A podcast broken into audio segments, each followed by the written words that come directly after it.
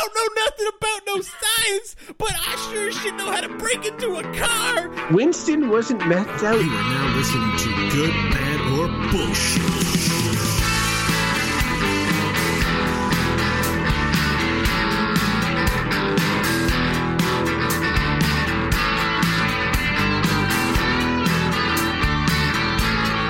Hello and welcome to Good, Bad, or Bullshit, the podcast that makes you happy.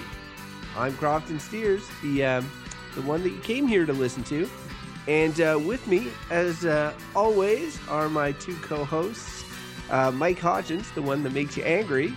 Hey, Mike. Hey Crofton, I am feeling angry after this after the way your intro started. So on All track. And uh, Beau Schwartz, the one whose voice makes you think he's saying intelligent things. Hey, Hello, Crofton. Did you know that if you buy into REITs and maximize it with the short fund of the optimization of financial remuneration, you can actually profit without doing any work? And the listeners you- can too. It's a sweet little tip for everyone out there. Uh, get in on it before everyone gets in on it, and then it's not a secret anymore, and no one gains. Beau, That's- you missed it's your uh, insider information right there for you, straight from the Trump man himself. I'm his personal friend. I like Trump. I really like Trump. Trump likes me. We like each other, but you, know, just well, as it's true. that Trump does love the poorly educated. Said it himself. You do. Uh, You know what? Go fuck miss- yourself. you may have missed your opportunity as a time sh- timeshare salesman or a or perhaps a pyramid scheme orchestrator, Beau. Or you could have got in with Trump's mortgage company that started in like 2007. Like, I love when that's pointed out as one of his failed businesses, and it, they show him being like, "It's a great time to be in the mortgage business." it's like right there before the whole thing tanked. I'm like, Yeah, oh, he's such a he'll get shill, America man. working again. You know, say what you will about him, because I only ever hear about failures and how he's stupid, but um, he's a real he's a real hard working shill. Whenever I see him there on the TV, he's always wanting me to think things and to buy things and looking real charming, like. And Well- uh, Why? Who are you looking at? I think he has a charisma that people buy into. Even like that's the charisma. that's the joke. It's that his hair is so nasty. He's an orange person. He says dumb shit, but he's got swagger. You don't Or- have swagger. Crofton doesn't have swagger. I have. Swagger. I don't have swagger like that. So that guy's I- I got mad swagger. You're mistaking swagger with like arrogance and Oh, arrogance is part of swagger. You got you got this is for you. And in any case, You got to you got to admit though, Trump's got to be doing something right when we spend the second podcast in a row doing preamble Look, we're about an American politician. it's true. Um, Okay, I have a completely unrelated thing to mention. Do it. You guys are going to think this is stupid for sure, uh, but I'll mention it anyways. Um, the other day, I had like what I considered to be a stupid epiphany. Like, whereas when I thought of this idea, I was like, "Oh, I've never thought of this before," and it felt meaningful to me, but yet it was also really stupid. So it occurred to me, and you guys are probably just going to roll your eyes, as will our listeners, that the alphabet is in arbitrary order. And I that had just never occurred to me. I'm like, Okay, A, I'm- I guess with my kid, I'd be like A, B, C. I'm like, wait a minute, it it doesn't matter what order those letters go in. It's not like numbers where you have increasing values or amounts. The alphabet, it could be any any order. Look, It let me let, no let me. difference. I need to respond to this. First of all, that is not a stupid epiphany. I think what you, I think that's your cynic side. Even saying your own thoughts are stupid. You're like, I'm having a thought. It's great. Why am I having this thought? It's stupid. It's fucking awful. But Well, actually, it seems obvious. it seems That's- obvious, which is I think, I think more what it's you're. tr- stupid. no, no, wait, But wait sure. Because I never I never considered it either, and I'm glad you said it because you're right.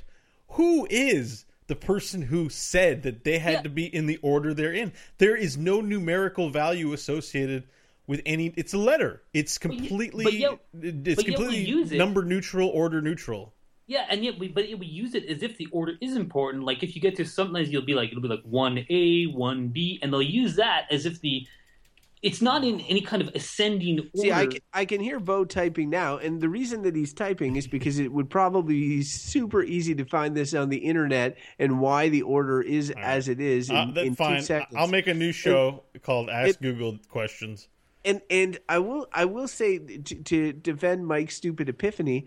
uh, is is that um, is it often we end up using, especially expressions like expressions you'll use throughout your life, and you'll never really think about where did that expression come from? Why do I say it this way? I've been saying it my whole life. Um, but it probably stems from something. Somebody came up with it.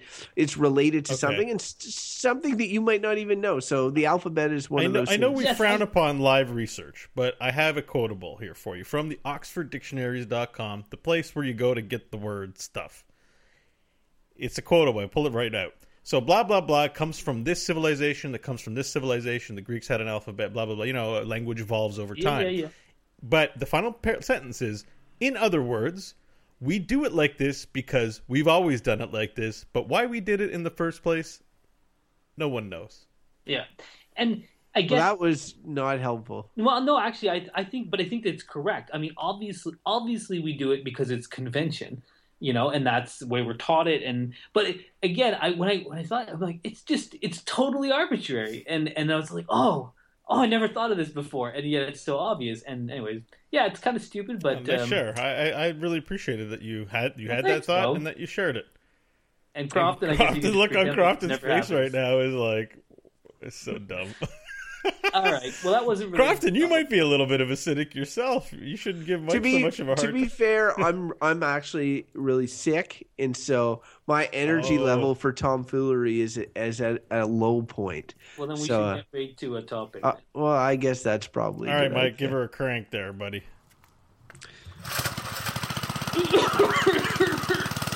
Beau says that to Michael. A B C D F Sometimes related to the random topic, Jen. H I J K L M N O P Other times related to Q R S T U V W X Y and Z. All right, Croft or Mike, what's our what's our topic today, sir? Today is uh, the martial arts. Oh, nice. Yeah. Yeah. Oh. Uh, 'cause way back when we did mixed martial arts, which I guess is like Yeah. Yeah, but that's like thing. a really specific kind of like you know entertainment sport. This is just like, like you know Kung Fu or uh, karate. or Jiu-Jitsu. It's funny because it just seems like the same shit to me. It's just one's popular on TV and the other's not. Well, no, because the mixed martial. The reason it's called mixed martial arts is because it was something that it's like an amalgam of effective portions of any and all martial arts for the purposes of beating someone up in the most effective way possible, which is why they all do it the same way now, I guess. Whereas if you like a practitioner of say taekwondo uh, or kung fu or karate, I feel like you have to say it like that. it's it's a specific type of of fighting, right? Or judo, Capoeira, capoeira. Yeah. all any or all of them, but but they have a specific way of doing something, and it's not like Jewish jitsu. what? No, there's no. Jiu- it's Jiu-Jitsu. Okay. And the one Actu- Bruce Lee came up with was is Jeet Kune Do. I think you're thinking Krav Maga is actually the the, The Israeli one. Israeli uh, martial art. Well, here's Mike. Here's a question I never had before your explanation of the difference between the two. So you say like if if there is a martial art that's which is mixed martial art that is just consolidating all the best aspects of martial arts or most effective ones into one martial art, then what are the other ones good for? Because don't I, get it. think on that topic we were talking, we were specifically focused on like UFC, you know, the octagon style, that that culture, that mixed MMA, that that that yeah, that people wearing sport. tap out shirts and drinking but we, protein we didn't we didn't gym. go you know we weren't discussing like the the lifelong training of Shaolin monks if that's Sounds even like a real you guys thing. are just trying to have your cake and eat it too with how we perceive this topic Dude. as Well, opposed to how Okay, we that's perceive sick that other Crofton talking topic. because It's- this is basically fighting. Crofton likes fighting, I think. Yeah. You like wrestling, you like MMA, you like the fight fighting stuff. This is a good topic, right? We, we've we've not done this before on the show, but I'm happy to just spin the machine again if you think it's too similar. we Oh, could we've get never another done random this. topic. Oh, is We today could the do it. You think it's you know for Vito from Crofton. What? Uh, Why are you both talking at the same time? I'm sick. I can't decipher all these words. You can just get the machine going again and get a new random, Vito. more random topic. Veto. It- I'll support your Yeah. veto. I, I'm not. I'm not necessarily vetoing because, like, I, as long as I understand that, that there's a difference, you guys essentially were reviewing mixed martial arts less as martial arts and more as UFC uh, pay per views and TVs, and now you want to talk about martial arts as martial arts. you- Well, we Separate- don't. I- The, the, the we- random we- topic we- generator wants to talk about it. separate. I, I'm just I'm just saying like these are you know I under I understand why you would want to differentiate the two. It makes it much easier to give one a bad one and one a good one. Okay, Um, let's let's start the machine again. All right, It's it's a it's a pre- precedent. Let's give it, do it. give it. We got it. We got All right, veto fine, initiated. whatever. This is a I historic day. questions and now- Historic day. Here we go. Wow, first time two machines. This will be the answer to a trivia question one day. Ugh. Okay, Yeah. well this is sort of different. Uh, It's wait, let me guess. Karate. no, we should do karate. Karate. karate. Um, no, it is Lord of the Rings. nice. That, that's uh, man. That veto was worth. Well, so we've done a series of these. We've done Star Trek. We've done Star Wars. I guess we had to throw a, a um A into the hopper if you know the fantasy large uh, you know franchise there. I would Hmm. like I would like to point out how when we post when we post the episode, it is going to be called Lord of the Rings. And it's going to go up and whoever is into Lord of the Rings is going to go on an emotional journey to reach the point where we do talk about Lord of the Rings. So he, that person is going to go through Donald Trump, going to go through Mike's epiphany on the alphabet, going to go through the random topic generator pulling out martial arts, then us re-examining that topic, and then finally us running it again and talking about Lord of the Rings. So if you made And this far, recapping what happened so far. if you made it this far, Lord of the Rings fans, kudos, because now we will talk about Lord of the Rings. it's it, you know it's it's, It's like- eleven minutes. You won't get back, friends. Well, it's sort of like the whole middle book. Oh, Oh, middle let's middle book Lord of the slam. Two Tower Slam. Okay, so uh, there's there's two ways of uh, sort of discussing the Lord of the Rings. One is as a work in and of itself, and and two is with regards to its overall impact and and uh, what it is essentially influenced since since release. Two, things which I think are are both notable. Um, I really enjoyed Lord of the Rings, especially as a teenager, um, and uh, The Hobbit as well the which is the essentially prequel prequel book. And now it's funny because like we go to the movies and all the movies are tied in, like they're all part of cinematic universes, and everything is like sort of nothing is a one shot anymore. Everything is interconnected. But when the Lord of the Rings came out, that was new. There was very few things. There was C.S. Lewis and and the Narnia stuff, and there was J.R.R. Tolkien and, uh, the Middle Earth stuff, and these were like the idea of breaking a book into multiple parts and and inventing, creating a fic, a fictional world, stuff that we find all over our bookstores or whatever nowadays, movie theaters, whatever. That that was really that was really innovative, and e- so part of it is a little dated in that regard because it was the first or one of the first of one of these things.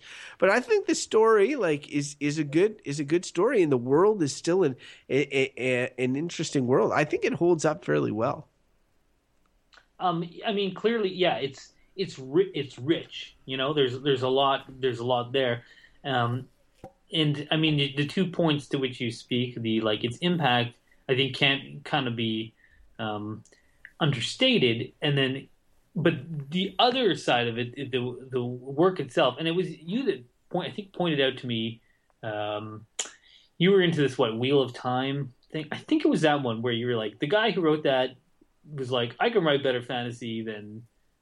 I, at least I don't know if it was Lord of the Rings or whatever. And then you told me some story about how like that guy just sort of said like I can write better fantasy, and then wrote stuff, and then you were like, and it is better.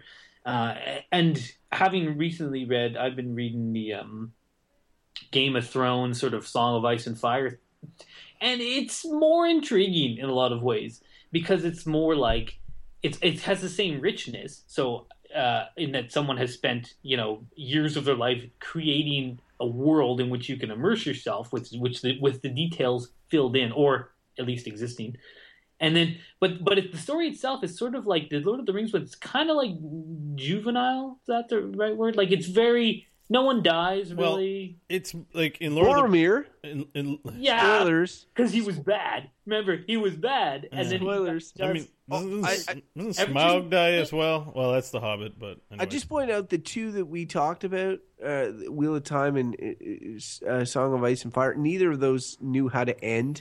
So there's something to be said about about something that you know it had a solid beginning, middle, and end. And it's funny because you can't get away from these Peter Jackson movies uh, as well, which were which were pretty notable movies. If you look at the top grossing fantasy films of all time, they're all there. If you look at the top uh, grossing films of all time, they're often there. But often that second movie, The Two Towers, is considered by many people the best of the three. And it's funny because I agree with Mike when I'm reading the books.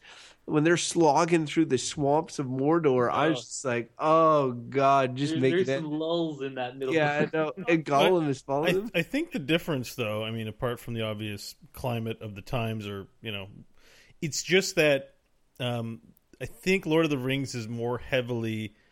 I don't want to say influence because I don't really know, but it just feels more like a fable. It has elements of that sort of magic realism in it. It has elements of, um, you know, this symbolism to things. Even though you know, this was the first to do this world building thing, which you know don't want to understate its influence. It's like we wouldn't have Dungeons and Dragons and role playing games, and you wouldn't be going to Renaissance fair or doing LARPing. I guess is more accurate. Um, like you wouldn't have can't get through a the Warcraft movie coming out. That wouldn't be there. These these video games and like all this culture, sort of based on this notion that they built the world. But I think the world he built wasn't like I need like it, it was more symbolic and more broad and more magical. Even like the little things are magical. Whereas like if you take Game of Thrones, it's very it's world building. Like I, I don't want to say it's different, but it doesn't feel like a fable. And I haven't read Wheel of Time, so I can't comment, but you can. But but Lord of the Rings definitely feels like reading like Hansel and Gretel or something like that, but on a large scale with a lot of detail and world building, but still very symbolic, if that makes sense. everything is tweaked that's followed from the Lord of the Rings. Like dragons, dragons are this concept that we just like. They existed prior to the Lord of the Rings, but that sort of iconic vision of a dragon that permeates, like say the Dragonlance and the um, the Advanced Dungeons and Dragons, all that sort of stuff, that comes from uh, Lord of the Rings, dwarves, elves, stuff that are like a dime a dozen and everything else that we just take for granted, you know, comes from Lord of the Rings.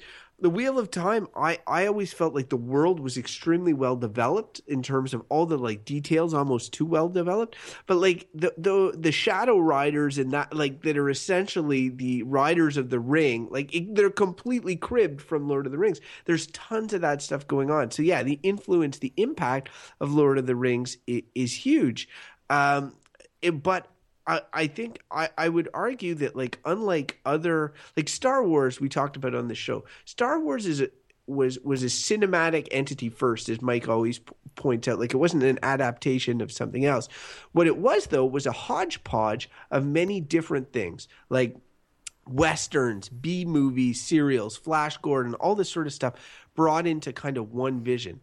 Um, the the Lord of the Rings was J.R.R. Tolkien's attempt at writing a history, a mythic history for Great Britain, uh, one one that he felt like would he, he felt that there they they lacked um, a history uh, like Beau's talking about fables and creatures that he saw in other lands.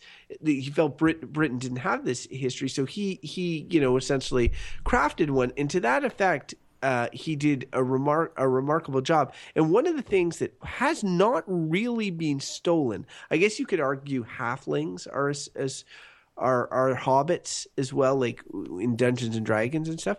But hobbits are one of those creatures that you see in nothing else. Like when I the the idea of these like quintessential British uh, you know, tea and biscuits in the Shire. Let's smoke some pipe weed on a barrel.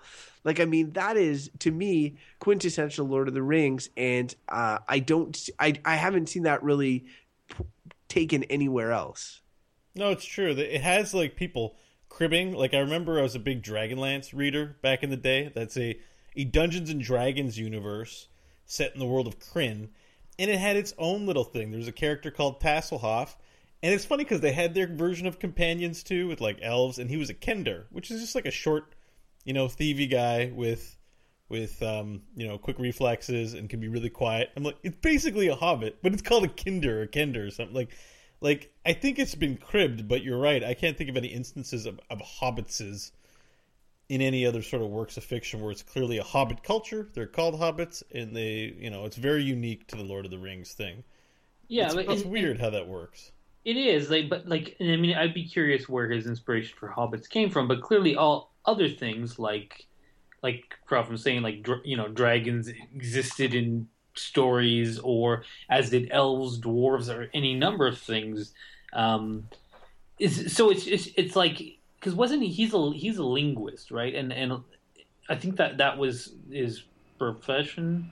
Is that a profession? I Or believe was he an so. academic? He, something to do with so. linguistics. So in creating the lang- Elvish language, and, and that was a huge uh, part of uh, of the intrigue for him, I think. But a lot a lot of it is just is drawn from existing um, sort of like myths and uh, fables that did exist, but but not in the kind of form. It's like the the form that the long form kind of multiple novels was like uh, I guess unique as well in that like you know you might have stories with elves or like people like Rumpelstiltskin and these like fairy tales and things which had a lot of these creatures and things in it, but they existed in little like it's like little fables that told some small truth or something. Yeah, Uh, and he put it together in this epic. It's like epic storytelling. Uh, though I guess that would have existed too, because isn't that what Beowulf Beowulf is? You you know Croft. Yeah, well, yeah, it's yeah. Beowulf is sort of an an epic epic poem, and but poem. I mean, like it's It, yeah, and it's it's been through multiple translations and this sort of thing, and it's something that's not like there's, there's Sir Gawain and the Green Knight. There's all these there's all these sort of poems and, and and short stories, but nothing like epic and uniform and brought together in the way that the Lord of the Rings what are. about like the King Arthur stuff? Is that is Well- any of that's you know? Well, that's often tied in with with Christianity and religion, and I think Lord of the Rings was a big st- like step away from that, uh, uh, which I think still at the time of its publication would have been you know, you know about Narnia and and the C.S. Lewis stuff. yeah, it's allegory. Um, where whereas they really stepped away, whereas the, the Knights of the Round Table and the Holy Grail and all that sort of stuff, much much more um, tied in with sort of uh, religious tropes. I do think, Mike, when you're talking about him being a, a, a linguist, and it is interesting how how he wrote all the Elvish and stuff. He was a cunning linguist, that's for sure. Uh, but these poems and um, the songs in in in the books are really interesting because that's not something that you see nowadays anymore. Like when you read a fantasy book, there, there's not two pages of Tom Bombadil singing some sort of dopey song to people. You know, like that's that's really. Uh, and, and and maybe that ties into what you were saying about it being childish. I guess what I'm having a hard time with is um, whenever whenever we do this show and we we pick a topic, um, I like to try and think about how you would label it, the different labels, good, bad, or bullshit. Normally, I'll have an issue where we'll pull something that's clearly negative, and I just don't see how you can call it anything other than a negative thing and not call it good. In this case, I just don't know how you wouldn't call like what is bad what is bad about the Lord of the Rings? What is what is something that would would would lead you to give it a bad verdict? Well, it's, it's a fantasy novel. It's a time wasting piece of crap that people shouldn't read because it's got or that no, it's nothing in spawned reality. the tens of millions of words of trash fantasy that litters the bookshelves of used bookstores. Yeah, and that it's like rather than rather than watch new things, we like this old thing or something. I don't know. It's. It, I mean, I mean, your those point- are interesting points. Like in the trash, there's always going to be trash something, right? Like it's going to be trash fantasy. It's going to be trash something else. There'll always be trash books, um, and derivative things or whatever. For every great idea, stuff is going to be derivative. And and and Beau, like like you know what you said i could see a certain subset of the population being like oh yeah you know why waste your time with fake stuff? I know my mom and i've mentioned this before she just sci- science fiction and fantasy she just does not get. And she comes from that that time period of like you know that's that's for children that's in comic books and all that sort of stuff. I i find we're kind of that's becoming less people of of our generation, even the generation immediately prior, have grown up with like the Lord of the Rings and this sort of thing. So I think that that it's had a positive effect on how people are more accepting of, of imaginative ideas across all all mediums. It's funny. My brother's the other way. He like he can't fathom any fantasy. He's like, he was, he was looking for TV shows to watch. I'm like, hey, you should watch a Game of Thrones like all right TV show adaptation. You'll like it. And he's like, no, I I can't do that fantasy crap. And I'm like, nah, it's like it's it's good. I'm like, if you like, you know, it's practically house. alternate history. A lot of it, you know. Like... Yeah, like yeah, exactly. I mean, like I was like, you'd you'd find it entertaining, but you know, it puts him off, and it's and a lot of people are put off by fantasy as as, as well. Um, I guess my question is like, do we overstate the importance of say this particular work? Like, is it if um, you know J.R. Tolkien wait, yeah, hadn't written this book, would there be no fantasy as we know it? Like, is that is that true? You know, it, I think it would be different.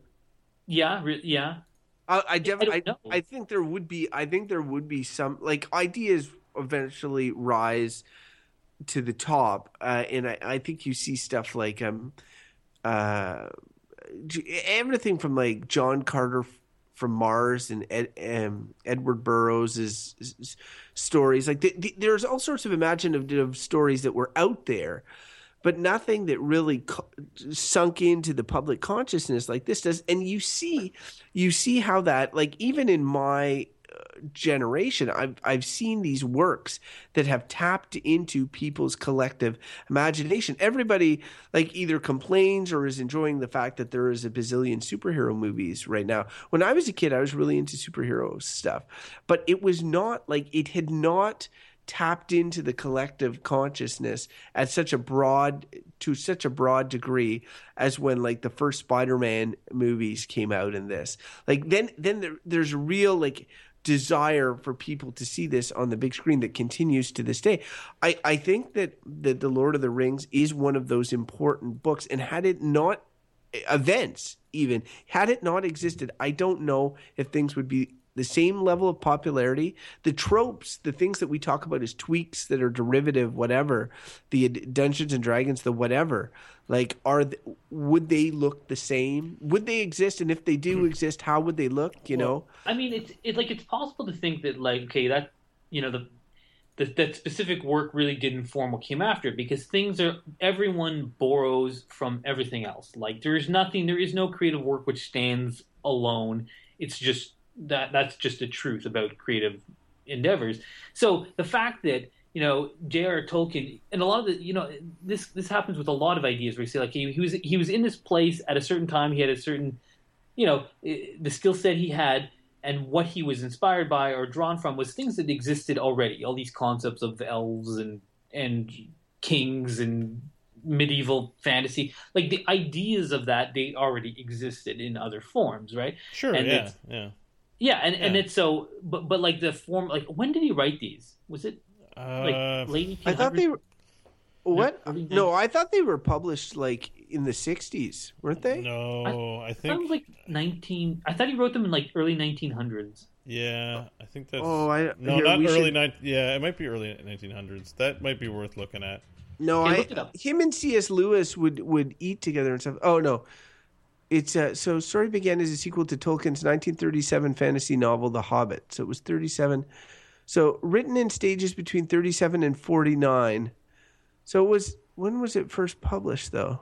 Yeah. Okay. So published in three. Th- no, published for economic reasons. The Lord of the Rings was published in three volumes over the course of a year, from the 29th of July 1954 to the 20th of October 55. So I was close with the 60s. Yeah, yeah, and uh, for for publishing, and but I'm just trying to think, like, okay, what was the context in which he was working? So he wrote them in the 30s, uh, or you know, going forward from there. but like when did the idea of long novels even come about? And i think a lot of you know you think of like dickens and you know it's sort of like the the, the rise of of of print.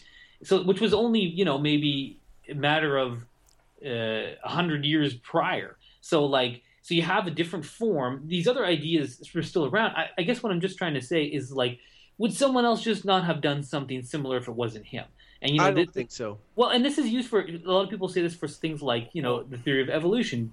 Is Darwin some genius? And other people saying like, nah, you know, it was in the air. There was other people that had similar ideas at the time. You said C.S. Lewis. You could argue, okay, it's got this Christian element, but, but, but like they, it's. But, but C.S. Lewis and, and Tolkien, like they went to coffee together. They they had a club together. Like they. Well, there you go. But so the point is, is is it's like there was something you know brewing there, and and it's like, and again, like like this, you know. um something like Star Wars, which is, hadn't been seen before, what, uh, whatever. But like if if that hadn't been done, would there never have been a, a movie like that? Yeah, I don't because, think so. Well, I'm just not sure. Like, I mean, maybe it would have taken a longer time. Well, it's there were there were space things... movies before Star Wars, and there well, were there were space movies before Star Wars. They were different, and they were way pulpier. And but, but and there was also capture, space fiction. They, like they didn't capture something. Like there's this sort of magical alchemy to certain things that that that strikes yeah, with people. I agree, but but I think what both of these things do, and and what I think Lord of the Rings did do again, was draw from from stuff which existed, kind of mash it into something new, and I think that that's done a lot with a lot of different things. Uh, and uh, I, I, guess I'm you know I'm trying to play devil's advocate here. no, no, I understand. I understand what you're doing. But and and again to be like so this actual work is kind of like you know you read it it's sort of like it's sort of predictable and formulaic Uh, you know, mm-hmm. you know all, all, the characters you like don't really die except the one you can kind of tell is going to go wrong boromir I, I, think it is i think you have to question the age in which you're reading it where you're already bombarded from an early age with this kind of dramatic structure. So like you know being clever at figuring out what happens in plots is not like a, you don't deserve a medal for it when you've been watching stories you know since the age of two or whatever whenever they sat you in front of a tv or gave you a book to read.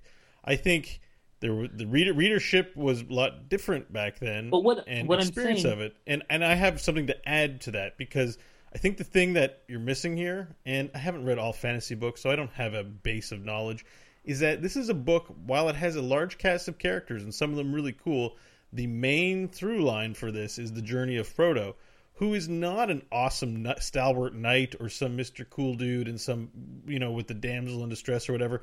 It's like a child. He is like a child coming into the world, and everything is hard for this person. You talk about the slog in the middle of the book. Well, there's something kind of to the fact that you feel like it's a slog because it most certainly was a slog for the characters. And I think there's something about the journey, this sort of this fable like or I don't know, this this journey like Odysseus like journey from like Greek texts that that is really fundamental to this that it wasn't like I'm just trying to do world building and make this fantasy world for generations of people who love this stuff, but there's something there's something that you connect with very deeply with a protagonist's hero journey. And this one is very much about Frodo's hero journey, just but, very well developed. So, so that's an interesting point. Like again, you know, it's like a hero's quest kind of thing, which existed, and you referred to like Greek texts. Um, you know, so so this type of like epic sort of story thing did exist before in different forms. And I would say that the long form novel was fairly recent with people like Dickens. If you've ever read any Dickens, it's long, long, a lot happens. Uh, Often but published in the newspaper over yeah, multi uh, stages, yeah, and, right? And, and, and you might argue that that's where the large novel came from. You know, the fact that people wanted to publish weekly in paper, so they became super long and they're paid by the word. So that maybe delivered the novel. So, so, so someday this podcast will be published in like on a super CD in the future. Yeah, the like, entire yeah. series is one shot, one. one no, in the CD? future, people will not have patience. They'll just download it straight to their brain and they'll have watched it all in two seconds. Because but again, all I'm saying, so, so you know, all these other, it's like all these pieces were floating around, and he, so he just took like you know, it's a long form fiction which already existed, and kind of like myth, uh, this sort of particular type of European mythology uh, and uh, like fable like mythology and just put them together. Uh, and I, am not trying again. I'm trying to pay. No, I, I, I, get. I think it's it's clear that you're making you're making yeah, a point. So it's, it's not like, an, it's not a bad point. I just just to move on just slightly from it because Beau was raising a point that I thought was interesting about Frodo's hero journey and and something that I thought I found different and not not necessarily something that I enjoyed, especially as a kid, is you are presented with this character, especially coming off the uh, the Hobbit, which you're clearly it is Bilbo's hero journey. Like uh, Bilbo goes on a grand adventure and it's whimsical and all this. Frodo's adventure, like honestly, kind of sucks, and it's about it's more about Sam's hero journey than it is anybody's.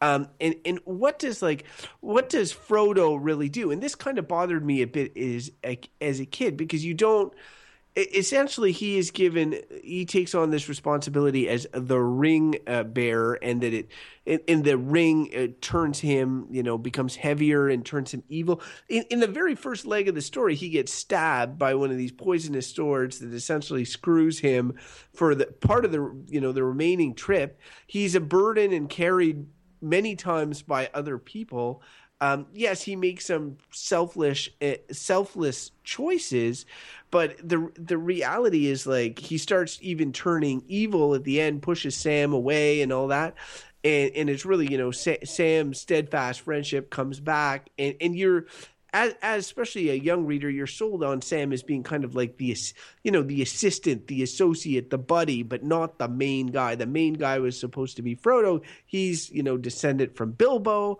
all Bilbo was the main guy last time, but really uh, Frodo doesn't do a tremendous uh, uh, amount of things, and it was really actually only seeing it uh, in the films afterwards, and I, I, I was like, man, Frodo is really like he's he really doesn't do too much Uh, he's important, but in terms of how books are generally structured and hero journeys generally are, can you imagine like if Luke Skywalker the whole movies were like of Star Wars movies. In the first one, he gets like maybe his hand cut off, and then he gets an infection, and then Han Solo has to drag him around the whole time. And then at the very end of the movie, he's able to push Darth Vader over with his last breath or something. I mean, it is kind of interesting the, the creative direction that Tolkien took with this. I think that's an unusual direction to take with the character. It would be like at the end of Star Wars when the Emperor would be like, join us. And then Luke Skywalker would be like, yeah, okay. And then R2D2 comes out and throws him into the pit because that's kind of how. yeah, that's kind of how it, it ends. Where it's like Samwise is like kind of like you know when he puts the ring on. Anyways, and also Gollum is is Gollum is there as this sort of like character that is perhaps you know seeking some form of redemption, right? Like eh, he's wow. obsessed. Well, he's obsessed with the ring. He's obsessed with the ring, but but one of the big things that Frodo does is shows forgiveness towards Gollum, where Sam is like, "We gotta, we gotta stab this motherfucker." Um, you know, uh, Frodo is like, "Sam, now we have to trust in the Gollum and blah blah blah. He will lead us the way and all this sort of thing." And, and and at the end, like when you know, and and this is obviously the magic and the hold of the ring, and I get it, but but like in terms of stereotypical plot beats, you would expect that that Gollum would turn or, or, would turn good, you know, would would redeem himself. In the end, he essentially he does lead to the ring being destroyed, but it's almost more of a series of farcical coincidences than it is a concrete determination by his. Yeah, his I mean, and but, but he's almost used as like a proof that the ring is will corrupt anyone because you know he's this creature that's like a hobbit, you know, and they have these glimpses to his youth and he was corrupted by the ring and was consumed by it. And I think it was become pretty clear that like the same fate would have befallen Frodo if he hadn't had help from friends and yeah, allies or whatever. But again, this comes back to again maybe one of my other main criticisms, and I'm trying to be the, which is which is a, how to do it as a counter to something like a more I guess a more modern um, fantasy novel in that it deals ex- with extremely s- simplistic concepts like there is evil and then there is good and good must be evil and that's and you know and and to some extent we did a whole podcast on good and evil which i think we largely agreed that the, the, that whole concept is a bunch of bullshit and and potentially even uh, ba- a bad thing so and these stories operate under that very like you have mordor and whatever the I can't remember Sarum no, not Sar, Sauron, and he's like pure evil and made this ring evil. Like that's it, right? It's like what motivates him? Like he's evil. I don't know. And then you have good characters like Gandalf who are just like and other elves who are just good. And it's like good must fight evil. And you're like, what is this? This is nothing. And then and then you read something like like um, George R. R. Martin, these guys in the RRs, which is this whole layers of like of like human motivation and shades of gray. That's just like, hipster fantasy, dude. No, it's no, it's not. no, it, it's just that what it what it does, you know, a, a more a more. I, I think it's a more complex and more realistic telling of any kind of story. Is that is and again, I think this is because Tolkien drew from like fables, which are simplistic children's sort of um, uh, narratives, which are just like there's bad things and there's bad, evil is bad and be good. Sure. Uh, but that the reality is all kinds of people do things for all kinds of different m- motivations, which are not necessarily good nor bad, though they may affect people in ways that are perceived as good or bad or, or evil, um, though from that person's point of view. So when you read something that is really layered uh, with character motivations, you realize that you know, and and that the, the, world is complex, and it's not just like oh, it's evil, period, uh, and, and, that there's good, period. In the same way, that a lot of superhero stuff is very simplistic that way. The the, the more rich uh, stories are look at the complexities of motivation and and how we perceive things that are good or bad, or why you root for some people. So you know, in, to some degree, like it's a really simplistic, like uh, but and, yeah, but and you can't you can't also wash that under the rug by saying it's of the time because books like you know The Great Gatsby and stuff like that had characters going through you know uh, multi-layered emotional uh, journeys without without everything being simplified to this character's good or this char- character's evil. Like it was happening in in other fiction. It's just that um, fantasy and sci-fi have always been slower to adapt to those sort of tropes. They have played to a younger age group. I think that there's more moral ambiguity than you guys are giving credit for. Now, I'm basing this mostly on the book as opposed to the film, which is very much Hollywoodized in in some respects because in the larger scale, I mean, Sauron's going to blink out the world. That's his purpose, and everyone has a stake in that not why is, happening. Wait, why is that his purpose? I don't yeah, understand. Exactly. That's wait, wait, but it doesn't matter because when you think, when you take a fantasy book, especially one based on fables, and try to rationalize and explain everything as people who love a thing or want to do, um, you miss the point. Because the point is the journey, not the logical sum of the balance and parts of a thing and because like Gandalf is not good. I mean, Gandalf is a force for the the positive, what's good to the stakeholders, or the people who live in the world. But the elves are dispassionate. They're sometimes good. They're sometimes dicks. They're real dicks sometimes, especially those wood elves. I think. And and never trust a wood. You know, dwarves are very selfish. The humans are small minded. The hobbits are kind of self involved. Like there's there are there's a lot of shades of gray for a book that yes has a there's a good versus evil, but all through the journey there's an exploration of, of themes that are not necessarily it's the good guys versus the bad guys, and I think that's depicted in the film a little too bluntly, but I think is it's not as prevalent when you're reading the book. Well, and it's like, but but just things like orcs you have all these creatures who are there to be slaughtered, and they're like these evil creatures. Like, well, what are they? Well, they're like, genetically they're GMOs, dude. They're like GMO. they're GMO. Like so, so, Saruman, the White, like, formerly the White, I think. I, makes okay, the, the, he makes them right like they're just there GMOs. things like goblins that weren't made. There's like evil. There's creatures that are evil and but they're not know, evil. They're just dicks. like the Balrog is this evil. Like I guess you know, and and your your point's well taken in in the sense that like what this is is I think it's a simplistic adventure. And The Hobbit in particular, you know, is aimed somewhat at children. I read it I think when I was 12 or 13 and it was it's a wonderful book to read at that age, The Hobbit particularly.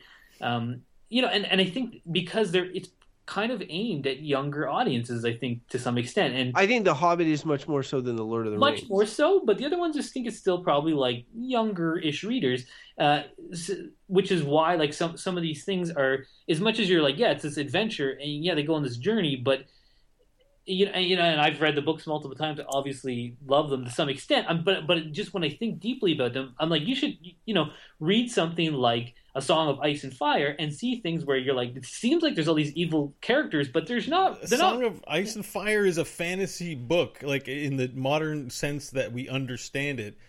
This is a fable. This is not meant. It's not. It's meant to be. You reference for children, and I, I think somewhere I read that Tolkien was sort of thinking about storytelling to his children or a niece or something. Like it was written with that in mind, but it's not intended only to be read by children. They're not children's books. They're meant to be read by everyone, but they are meant to act. A child's mind and imagination is more likely to be activated by these things than an adult who's clouded with cynicism and rationality. Well, and well, that you know, that was my whole point. Is that it's you know it's again I'm trying to find things to poke at it. and I know, like, yeah, I it's know. kind of simple. You know, that's Yeah. not necessarily bad either. But I don't I think don't- it's I don't- like I don't think. Sorry, Crofton, just to interrupt. I just don't think it's it's the movies do a good job or a bad job of making it kind of good versus evil in that Hollywood style. Even though it's they're pretty well done, but the book is very involved and goes down these side passages that are just just these magical little journeys of literature. Really, like the whole Tom Bombadil thing, and you know the experience with. um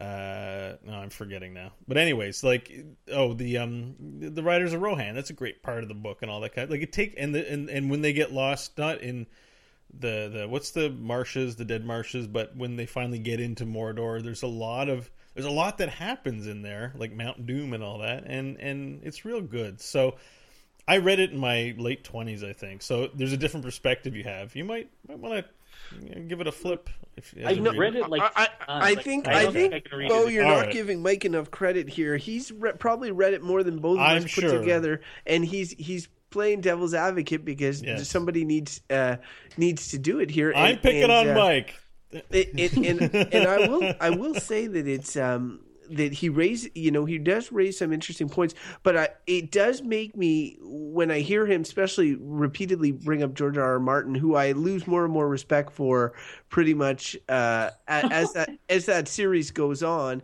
and just It's just off the rails a bit. yeah, it, it's off the rails, and I think that there's something to be said about knowing how to finish a story, and I'm I'm starting to appreciate that more and more. And so the the the Lord of the Rings is is is in many ways like sort of a, a fable type structure has a beginning has a middle has an end has a sizable amount of characters sizable amount of subplots a lot of people go on uh, different journeys Beau is right on one side of the equation not the evil side the good side there's different characters with different motivations on the evil side everyone's just evil um, and if anything and if anything it is one of the first pieces of fiction that I can remember that introduces this concept of like falling to the evil side, which was you know borrowed heavily by Star Wars with the falling to the dark Well, side. Well, the whole Bible.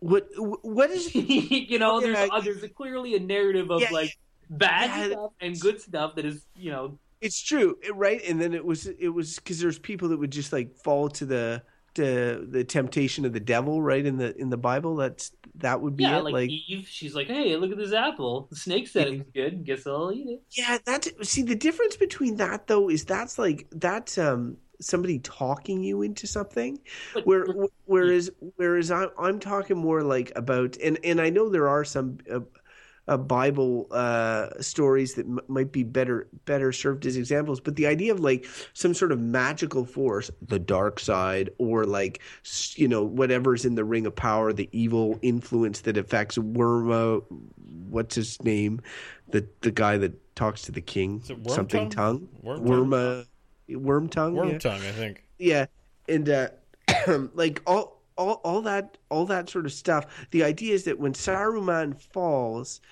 to evil side it, it- instead of just being like i turned heel and i'm i'm i'm going to join sauron he he's saying like he he's essentially being affected by evil magics of the mind as well. Like so he's not in his right you know he's not in his right mind. It's sort of a cop i understand what mike's saying because when you get when you get into these situations it's sort of a cop out. Like boromir on his deathbed is like oh i was you know it was the ring it made me evil and now i'm dying so i'm not evil anymore. And they're like oh boromir Let's all feel sad. We, we forgive you you know so having these external forces that make that drive people to evil or, um, is a like you can look at it as a narrative cop out. If anything, it makes it really easy. It's it's why we enjoy like or people enjoy fiction about the Nazis. Nazis, even though it's a complex socio-political phenomenon, people are, are can easily look at Nazis and be like, oh, they're evil. Let's just kill them, you know, or whatever hate Nazis. it, it's the same with zombies or the same with whatever. So the Lord of the Rings managed to fabricate a sort of uniform enemy empire, which is now common a, a dime a dozen in a lot of fiction. So it's just like I I think like there's so many things that it it it uh, pioneered in so much effect. And yeah, some of the effects are negative, but like anyway, I I don't know if you guys are ready to roll Well, up into verdicts. considering that you know English literature um, academics have probably filled endless volumes, the Lord of the Rings trilogy, a thousand times over. I don't think we can cover the entire gamut of a conversation on Lord of the Rings alone in one one hour podcast. Certainly, we can't have time to cover the expanded universe because there are a lot of um, Expanded middle universe, like Middle Earth books written by Tolkien, like the I think the Silmarillion. yeah, but that's like but but they're considered Middle Earth. They're in, in the canon of Middle Earth, and I know when I was a younger person, I believe it was his son was writing books set in the you know the world of the middle. Like they're continuing to be made. I presume I don't know if they That's still are, like but cop out. Like I give him. it's not a cop out. That's credit, all fantasy, like all fantasy settings. Like Dragonlance, they're still hiring writers to pump out books set in the world of Dragonlance. And the one thing I like about Lord of the Rings, and you add the Hobbit into it, is that it can be this closed space, even though it's really long. But Well, you give what- George no, R. R. Martin crap, but I'm like pretty much all fantasy authors, including the man himself, J.R.R. Tolkien, has a world that never ends. It never runs out of stories. and I'm like, yeah, I did. Like, I disagree with that. I'm like, I think it is closed. Like, I think it's sacri. It's, to me, it seems sacrilege for people to be like, oh, I'll write some stories set in like. It's pretty much just like The Hobbit and The Lord of the Rings. That's it. Like, there's pretty much if you're looking for more details, you got to read his giant appendix. Like, that's you know, it's not like there's other stories. And the Silmarillion is like this poem. It's difficult to read and not very. But like, as long as it's set in the world, it's got the brand. Like it's you know, yeah, but all there's a, there's a set of shared assumptions in that world that you bring to a story that you see as a, in that world, right? it's different than like dungeons. Anyways, yeah, okay, we should probably get the verdict here. All right. Well, uh, let's uh, let's bring in the uh, let's bring in our fantasy sheep. Um, where are they?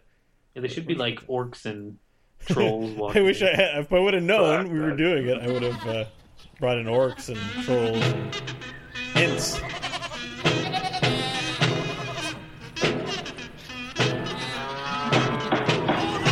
Order, I say. Order in the court. Also worth noting that I really like the Ents. Antwerp are they Antwerps or just Ents? But Yeah, the Ents are awesome. Yeah, and and you know the the journeys of Peregrine Took and the other guy Merry. Mar- Miriam, Merry.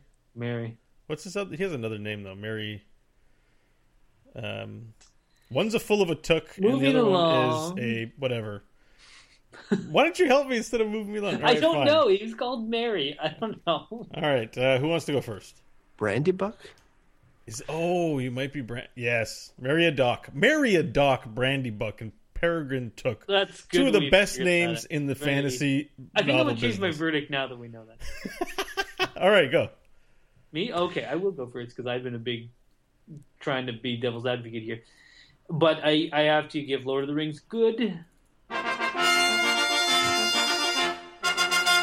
You know, it, it, I, I read it at the right time in my life to have been really captivated by these works. Inspires your imagination. You feel like you're living in this world when you're reading them. I was a, I'm a slow reader and was even slower reader when I was a, a kid. It took me like better part of a year to get through these things, and it was like and I can still I can still remember sitting in this like room we had in our house with in the spring with like this light shining in the afternoon getting home from school and sitting down and reading and being super excited to turn the pages of these, these books like they're they're wonderful things and I've gone back to them a few times I think with compared to to some other uh, more modern works, you you could find some criticisms in in the storyline as we were discussing a little bit. But ultimately, you know, it, it's an it was a pioneering thing, and they're entertaining. You know, how can like Croft said, how how can you really be like, oh, they're bad? So yeah, they're good. All right. I'll go. Uh, I'll go next. Um, yeah, it's funny because like uh, the Lord of the Rings was not even my favorite fantasy series as a kid, and it, it was once at one point where I was like, you know, as hipster teens are want to do, I thought like, oh man, this is overrated. People are way into this, blah blah blah blah. But then I came, I came back around, and at one point, and this is true wrote like bad teenage short fiction of me and my friends in the Lord of the Rings universe and used and used oh our man, I'd love to read that. and used our names like I think my character's name was like Cro- Croftinian or something like that. Crofton. or like whatever, some That's sort of like h- clearly hybrid by name, you know, like um and Can you uh, write? Can you write a new one with you and Beau and I in it? God, if, if You it was of the same quality, and it's funny because I ripped off all this sort of beats and, and and all this stuff. Like, hey, I could write fantasy, uh, but uh, but it just goes to show you what what an impact that those those books have. And like honestly, I was I was growing up uh, reading these books in the '90s, and this is when like. Dragonlance, Forgotten Realms, all these things were really, really popular. Um, the fantasy was really hot on the on the bookshelves well before it broke into movie theaters, and uh, it all really stemmed from the Lord of the Rings, and people were reading, uh, still reading the Lord of the Rings, and I think that that's one of the things that impresses me the most is um, is the fact that it's still read and and still appreciated uh, by not just like the current generation and the past generation, but future generations. People are are interested and can read those books. They're not written in such a way that they're they're dense and and and and and boring or whatever, except for maybe the swamp stuff in the second book. They're for the most part they move along quite well and they're they're very accessible. And so to that to that extent they they have have done well today with the movies and all that um, adding more uh, readers people who i hope will then go to the books after seeing the movies so the, because of the fact that i thought i loved them then because of the fact i love them now and even based on all mike said which i think were valid points like you need to you need to uh, look at even the most timeless works with a critical eye, and everything he said is uh, is true.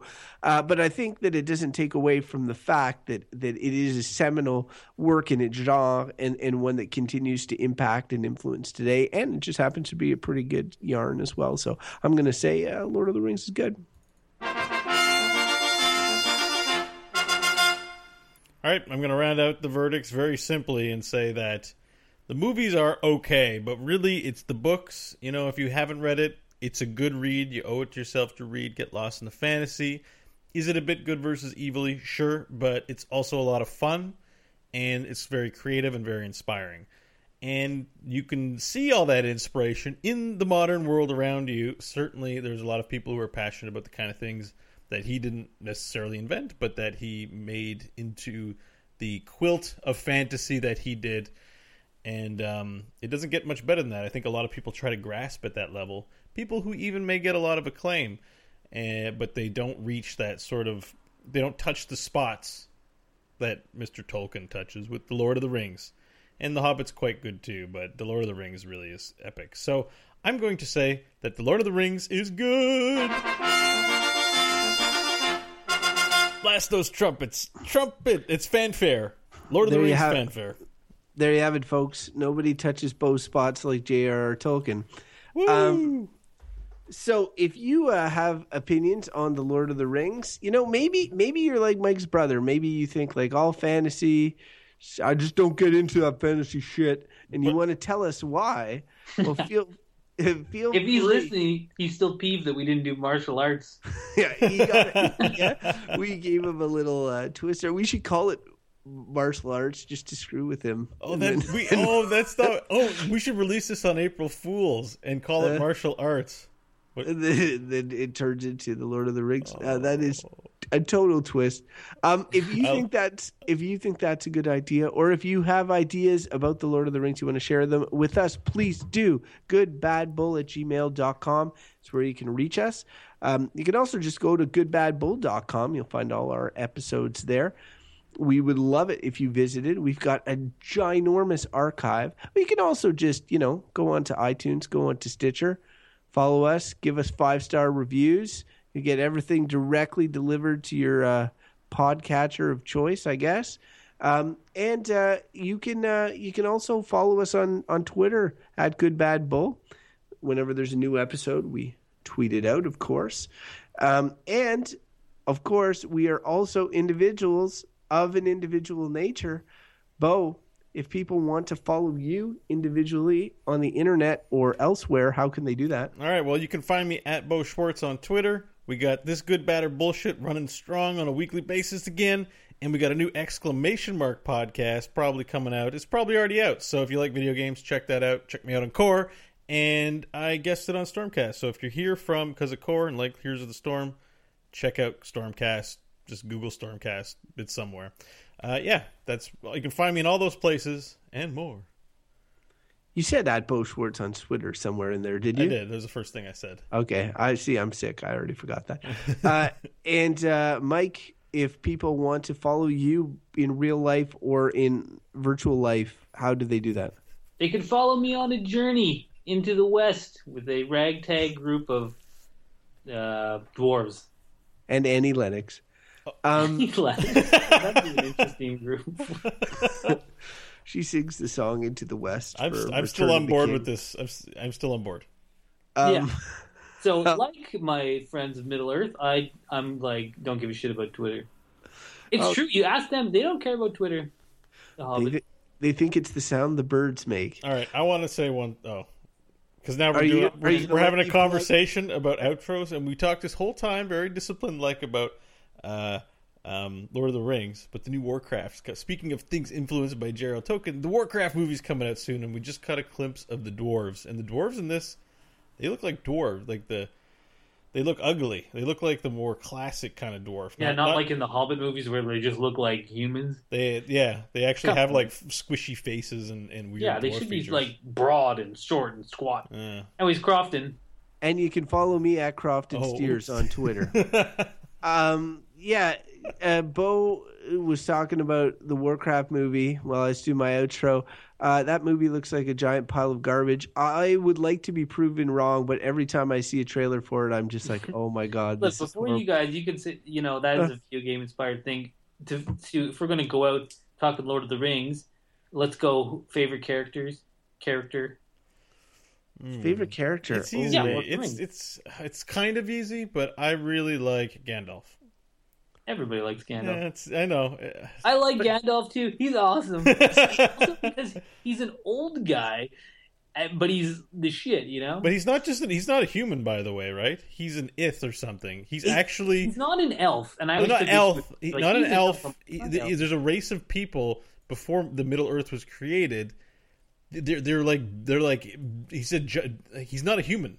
He's not of that Middle Earth. He's an outsider in some kind of a humanish form. Is that what the Yeah, like, that's what the expanded wizards like? all yeah wiz- wizards are not humans like hu- humans don't go to study to become wizards in middle earth they are beings from the angelic plane that are make themselves appear and they're strange and weird old men. It's kind of cool. yeah yeah so that's why Saruman the white apparently like because he's a bad guy but Of he was actually he was the purest of all of them, but he got so frustrated with the bureaucracy of, of, bureaucracy, of, it'll the, of, of whatever. I can't remember the names of the world, but you know the demonic angel Yeah, yeah. plane Okay, or whatever. Stop getting uh, Crofton. Who Boromir?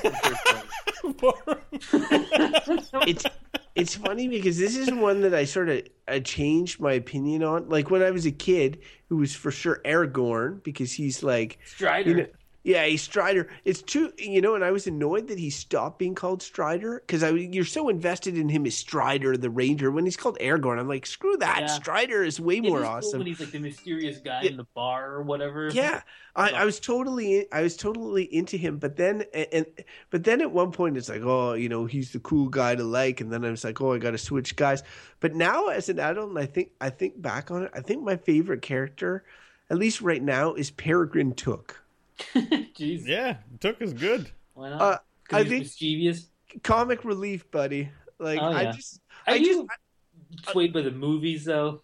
No, maybe, maybe because honestly, the movies were the last thing I saw. And if that's so, like when we did Lord of the Rings, we did the books, but we're talking about the movies, and Beau shat a little bit on the movies, not a lot, a lot, I but would I would, on the movies too. I, I would say that I actually really enjoy the movies, They're and good. so I, I, I would say that they're they're up there in some of my favorite movies. And they're, uh, they're pretty good, but like the Hobbit ones, man, they were frustrating me a lot. I, I'm not talking about those Yeah. ones. No, I, I would Yeah. say that the Lord of the Rings, what they did, is about as good as it they could we could possibly could- get. I don't know. Well, this is the problem because when you read these books, like, and I had read them a couple times, I had these images in my head, which is just like, you know, was just right. No, I know, but I mean, movie wise, like and then you watch a movie, you're like, oh, really? Like that's how they did that? Uh. that's always how it is, though. Yeah, it Yeah. is always how it is, you know. And, and I did they did do a good job, but but my I I guess I kind of agree with Beau that Gandalf is kind of I kind of like Gandalf, but my next favorite character was Gimli, and I always like because because dwarves kind of never get credit, you know. No, I like Gimli. I, I like I like the dwarves, and it was kind of like him, and and and, and he always kind of like him and Legolas.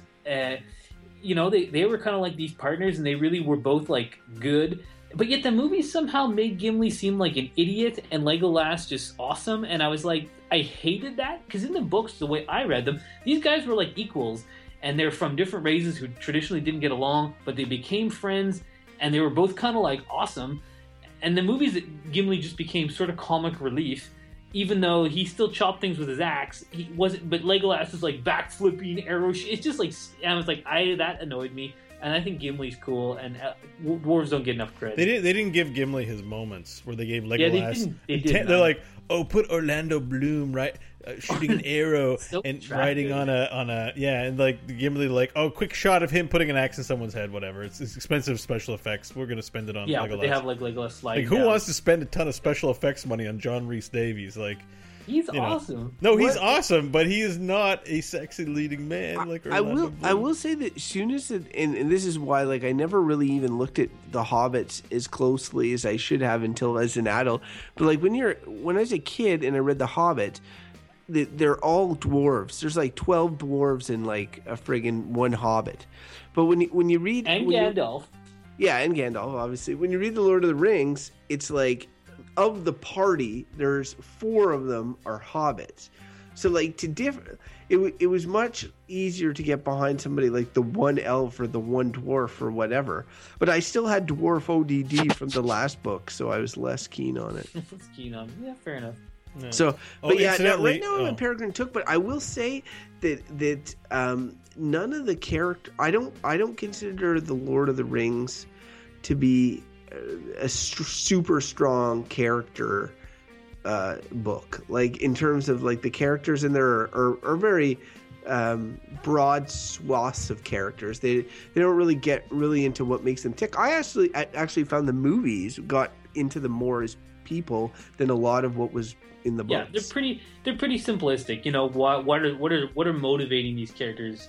That not you know they're just sort of doing stuff. They're they're not fleshed out really. But Yeah. anyways, we should Incidentally, we should I- re-enter this. Ga- I- I thought Gandalf is a an Istar sorry that's what I, he I thought Sean Bean did a money job as Boromir. He really he really sold me on, especially if you see the extended versions with the scenes of him and his dad in Gondor and stuff. Really sold me on the idea of of a character uh, like being vulnerable but strong and all that sort of stuff at the same time. Really felt more multifaceted than the version I remembered from the book. So John Bean's good at getting killed in fantasy series. in any series, He's kind of good that he's good at getting killed.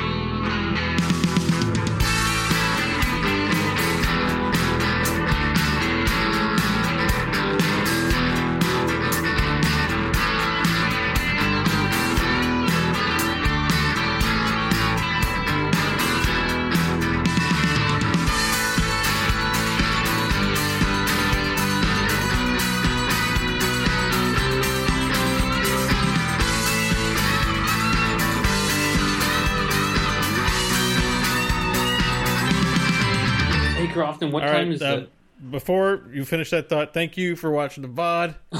more, check out more good stuff at Good Bad Bull. You probably left this dumber than you came Bye. in, which, which did our job. Bye. They can't Our- stop our talking for two seconds. Bye. Bye, bye, everyone. Beau's gone crazy. It's funny that the highlight of that show was my alphabet epiphany. Are you a fan of the Good, Bad, or Bullshit podcast? Consider supporting the show by becoming one of our valued patrons at patreon.com. For as little as the cost of one cup of coffee a month, your generous support will help keep the random topic generator oiled and fueled for future generations. Find out more at patreon.com slash goodbadbull.